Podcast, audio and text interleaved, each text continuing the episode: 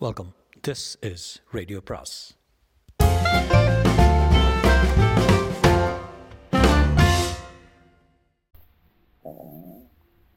சுஜாதாவின் மனைவி கிடைத்தாள். பாகம் இரண்டு.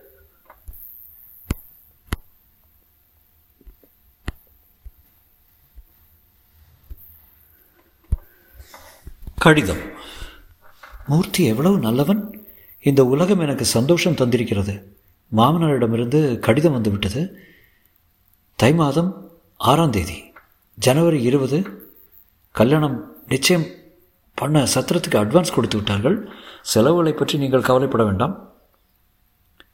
கடவுள் புண்ணியத்தில் என்னால் இந்த கல்யாண செலவுகளை சமாளிக்க முடியும் என்று தோன்றுகிறது. என்னதான் நீங்கள் செலவை பகிர்ந்து கொள்வதை நியாயப்படுத்தினாலும் பிற்பாடு சில சிக்கல்கள் உங்கள் உறவுக்காரர்களிடமிருந்து வரலாம் என்றுதான். அன்புள்ள மாமனாரே உங்கள் பொண்ணுக்காக நான் என் உற்றார் உறவினர் எல்லோரையும் புறக்கணிக்க தயாராக இருக்கேன். உங்கள் பொண்ணை ஒரு பொக்கிஷம் போல் பாதுகாக்கிறேன்.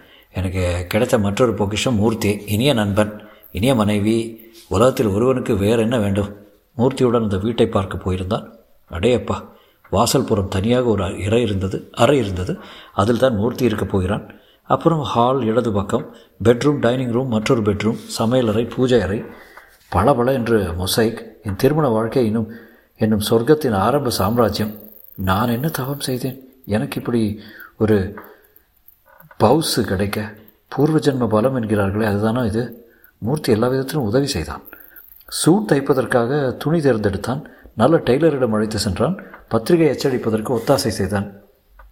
மூர்த்தி நீ இல்லைன்னா நான் எப்படி சமாளிச்சிருப்பேன்னு தெரில. தக்க சமயத்தில் வீடு ஏற்பாடு பண்ணி கொடுத்தத சொல்கிறதா இந்த மாதிரி ஒவ்வொரு கட்டத்திலையும் எனக்கு உதவி செய்கிறத சொல்கிறதா உன் கல்யாணத்துக்கு கூட நீ இவ்வளோ தீவிரமாக ச்சே நான் என்ன சொல்கிறேன் உன் கல்யாணத்தில் நான் இதுக்கு மேலே ஓடி ஆடி உழைக்க போகிறேன் மூர்த்தி நீ ஒரு ஜெம் என்று அவன் கையை பிடித்து கொண்டு தழுதழுத்தான். நீ எங்களோடய சாப்பிடலாம் என் வீடு உன் வீடு மாதிரி. உனக்கும் சேர்த்து தான் இது தினசரி சாமே இல்லை. என்ன? நல்லா சமைப்பாளாம் தெரியுமா? அழகாக இருக்கிற பொண்ணு சமைக்க மாட்டான்னு சொல்லுவாங்க. இவன் நல்லாவே சமைப்பாளாம். கடுதாசி எழுதியிருக்கா. நான் தைரியத்தை வரவழைச்சுட்டு ஒரு லெட்டர் எழுதிட்டேன். அவளுக்கு அது தப்பாக நினச்சிக்காம எக்ஸலண்ட்டாக ஒரு லெட்டர் எழுதியிருக்கா தெரியுமா? வாசிக்கிறேன் கீழே. அநேக நமஸ்காரம். உங்கள் கடிதம் கிடைத்தது. நீங்கள் ஆரம்பத்தில் சொல்லியிருப்பது போல அவ்வளோ பெரிய தப்பில்லை. உங்கள் கடிதத்தில் தப்பாக எதுவும் இல்லை. வீடு கிடைத்து விட்டது பற்றி மிகவும் சந்தோஷம். எனக்கு இதில் ஒரு பெரிய எதிர்பார்ப்பு இருக்கிறது. தினமும் உடம்பை பார்த்து கொள்ளுங்கள். உங்கள் பொருளாதார விவரங்களை அழிந்து கொண்டேன். கவலைப்படாதீர்கள். உங்கள் சம்பளத்தில் என்னால் குடித்தனம் செய்ய இயலும் என்று நம்பிக்கை இருக்கிறது. முடியவில்லை என்றால் எனக்கு வேலைக்கு போகவும் சம்மதம்தான். ஜனவரி இரு ஜனவரி இருபதுக்காக நானும் காத்திருக்கிறேன். பிரியமுள்ள வேணி. எழுத்து பார்த்தியா கண்ணில் ஒத்திக்கிற மாதிரி மூர்த்தி ம் என்றான். நான் ஒரு ரூமில் இருக்க போகிறத பற்றி அவளுக்கு எழுதுனியா? இல்லை. ஏன்? நீ யாருன்னு அவளுக்கு இன்னும் தெரியாத. நீ யார்? எனக்கு எப்பேற்பட்ட நண்பன் முதல்ல எழுத வேண்டாமா? வாசல் ரூமில் என் ஃப்ரெண்டு ஒருத்தர் இருக்க போகிறாருன்னு மட்டும் எழுதினேன். அவள் வந்தால் உனக்கு ஃபார்மெலாம் அறிமுகம் செஞ்சு வச்சுட்டு உனக்கு விருந்து சாப்பாடு போட்டுட்டு சோழாவில் மூர்த்தி மௌனமாக இருந்தான். கல்யாணம் ஆன உடனே பெங்களூர் போக போகிறோம் அங்கேருந்து மைசூர் பிருந்தாவன் கார்டனு அப்புறம் ஊட்டி எல்லா இடத்துலையும் குளிரும்ல பரவாயில்ல. போயிட்டு மாத கடைசியில் திரும்பி வந்துடுவோம் அதுக்குள்ளே நீ மூவ் பண்ணிடலாம்.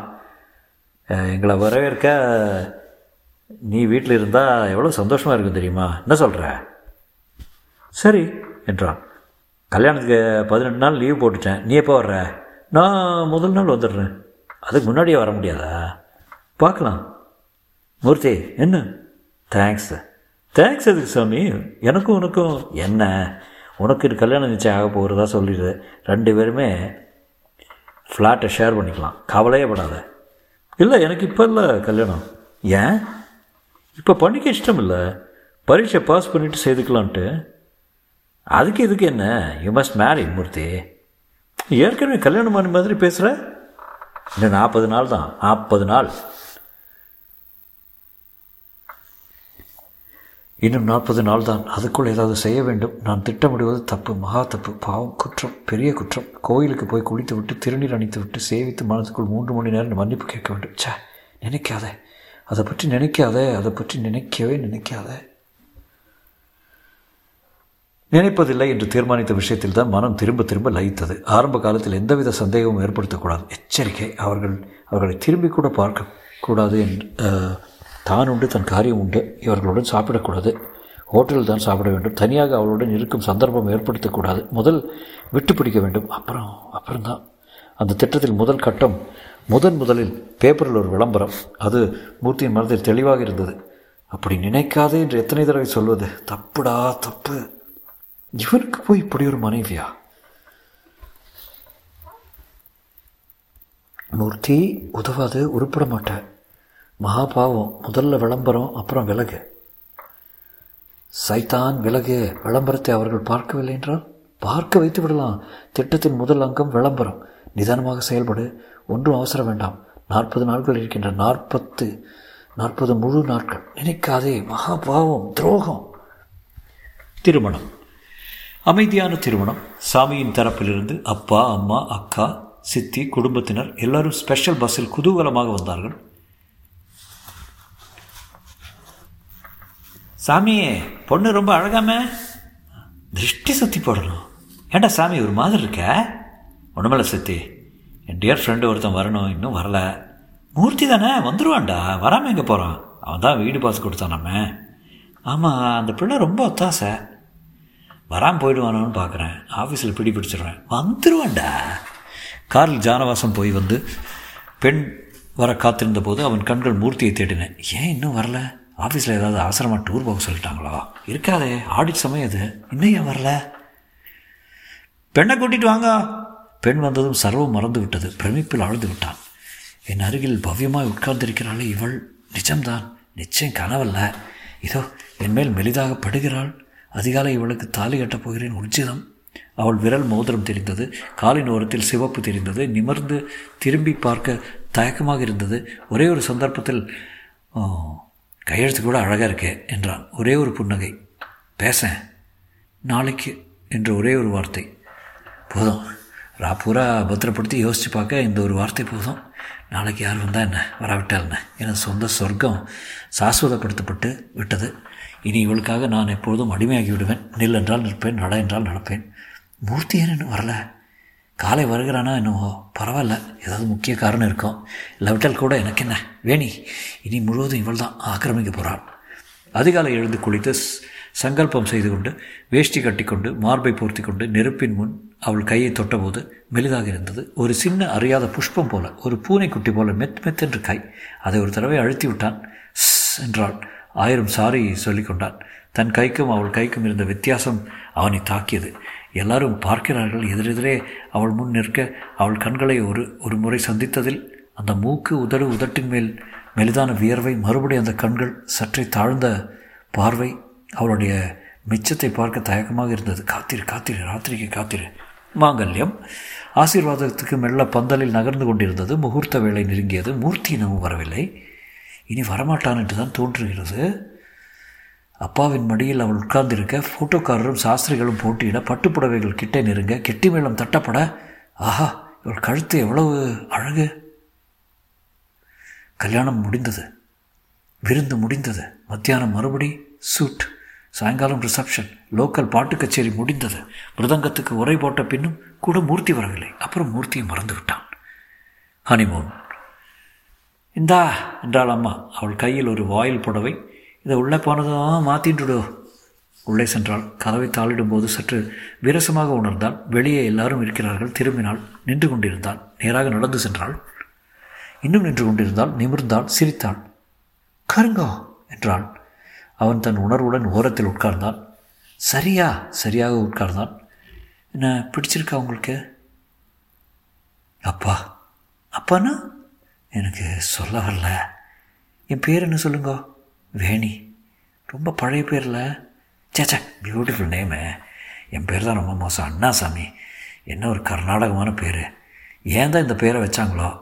சாமின்னு கூப்பிடு. அது கொஞ்சம் பரவாயில்ல. நான் பேர் சொல்லி உங்களை கூப்பிட மாட்டேன். பின்ன இப்படியே ஏன் மிஸ்டர்னு கூப்பிடட்டுமா? சரி. அது நல்லா இருக்காது. இந்தாங்க என்ன இந்தாங்கன்னு கூப்பிட்டா அதுவும் சரியில்லை. ஏன்னான்னு கூப்பிடலாம். சாமியே பரவாயில்ல. ஆனால் புருஷன் பேர் சொல்லி கூப்பிட்றதா? செல்ல பேர் எதுவும் கிடையாதா உங்களுக்கு? இருக்க. சின்ன வயசுலேருந்து சீமான்னு கூப்பிடுவா. எங்கள் அப்பா மட்டும் Seema that's it dear Seema என்ன பாருங்க. பார்த்தா நிமிர்ந்து பாருங்க. நீ ரொம்ப அழகாக இருக்க. அப்புறம்? நீ ரொம்ப அழகாக இருக்க. தொட்டு பாருங்க. சாஃப்டாக இருக்க. இங்கே தொட்டு பாருங்க. மெத்துன்னு இருக்க. அப்புறம் இங்கே? சூடாக இருக்க. இந்த இடத்துல சிவப்பாக இருக்க. இப்போ சொல்ல மாட்டேன். இது என்ன? சொல்ல மாட்டேன். உங்களுக்கு பிடிச்ச புத்தகம் எது? வேணி. படிங்க. முதல் அட்டைப்படத்தை பிரித்தான். அட்டைப்படத்தை பிரித்தான் பிரித்தான் பொருள் அடக்கத்தை தேடினான் முதல் அத்தியாயத்தில் ஆரம்பித்தான் ஓவியங்களை ரசித்தான் கவிதைகளை தொட்டான் வார்த்தைகள் இடைவெளிகள் இடைச்செருகல்கள். படித்து முடித்து விட்டு பக்கத்தில் படுத்திருக்கும் போது வேணி ஒன்று கேட்கணும் என்றான். தெரியும் என்ன நீ மனப்பூர்வமாக சம்மதிச்சு கல்யாணம். அதானே? கேள்வி. ஆமாம் இந்த சந்தேகம் வரக்கூடாது உங்களுக்கு.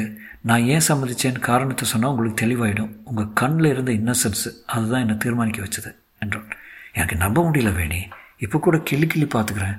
சொப்பனமா நிஜமா எனக்கு போய் இவ்வளோ அதிர்ஷ்டமா? இவ்வளோ அழகான மனைவியா? நான் என்ன தவ செஞ்சேன்? இதுவே எனக்கு ரெண்டு விதத்தில் அதிர்ஷ்டம் ஒன்று நீ பின்னது மூர்த்தி. எவ்வளோ ஹெல்ப் பண்ணான் தெரியுமா? என்ன ஆச்சோ அவனுக்குன்னு கவலையாக கூட இருக்குது கல்யாணத்துக்கு வரல. மூர்த்தி யாரு? கூட பெண் பார்க்க வந்தார் எவரா ஆமாம் அவன்தான். அவன்தான் வீடு பார்த்து கொடுத்துருக்கான். அந்த வீட்டில் முன் ரூமில் தங்க போகிறாருன்னு எழுதியிருந்தீங்களே அவர் தானா ஆமாம் வேணி மௌனமானாள். அவளுக்கு சற்று அச்சம் கலவரம் ஏற்பட்டது. ஜெம் ஆஃப் அ மேனு கல்யாண ஏற்பாட்டுக்கெல்லாம் எத்தனை உதவி செய்தோம் தெரியுமா? சூட் தைக்கிறதுலேருந்து ஆரம்பித்த ரேஷன் கார்டு வர கேஸு பால் கூப்பன் அப்புறம் எல்லாத்துக்கும் சிகரம் வச்சாப்புல இந்த வீடு நான் ரொம்ப அதிர்ஷ்டக்காரன். கல்யாண ஏற்பாடுகளுக்கு ஒத்தாசை செய்கிறார் என்றால் நல்ல எண்ணமுடையவராகத்தான் இருக்க வேண்டும். சே இது என்ன பயம்? மூர்த்தி நீ பார்த்தியா அன்னைக்கே ம். வேணி கிருஷ்ணவேணி என்று உச்சரித்து பார்த்து கொண்டான். உனக்கு ஆட்சேபனை இல்லைன்னா இன்னொரு தடவை ஒன்று தொடட்டுமா? தாராளமா இதுக்கு நீங்கள் பெர்மிஷன் கேட்க வேண்டாம். உன் இஷ்டம் இல்லாமல் நான் உண்மை செய்ய மாட்டேன்.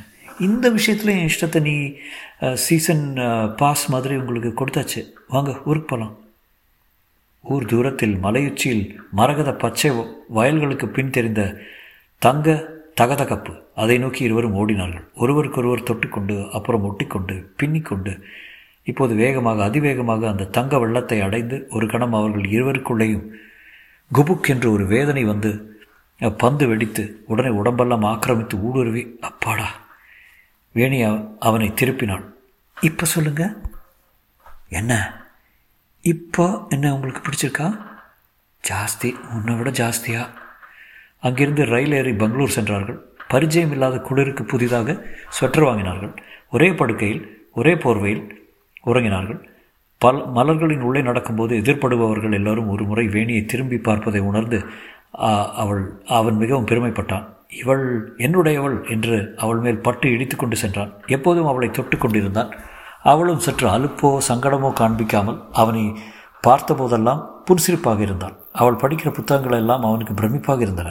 தானும் எல்லா வாராபத்தையிலிருந்து முன்னேறி அவளைப் போல சற்று தீவிரமான புத்தகங்கள் படிக்க ஆரம்பிக்க வேண்டும் என்று தீர்மானித்தான். புரியவில்லை என்றால் அவளை அர்த்தம் கேட்டுக்க வேண்டும். பாசாங்க எதுவுமின்றி அவளிடம் ஒரு பொய் சொல்லாமல் திறந்த மிகச்சிறந்த திறந்த மனத்துடன் பழக வேண்டும். இந்த குறைந்த தினங்களில் இவள் எத்தனை தங் தந்திருக்கிறாள். ஒவ்வொரு நாளும் புதிது புதிதாக இவளிடம் இன்பங்கள் மகிழ்ச்சி கணங்கள் இருக்கின்றன.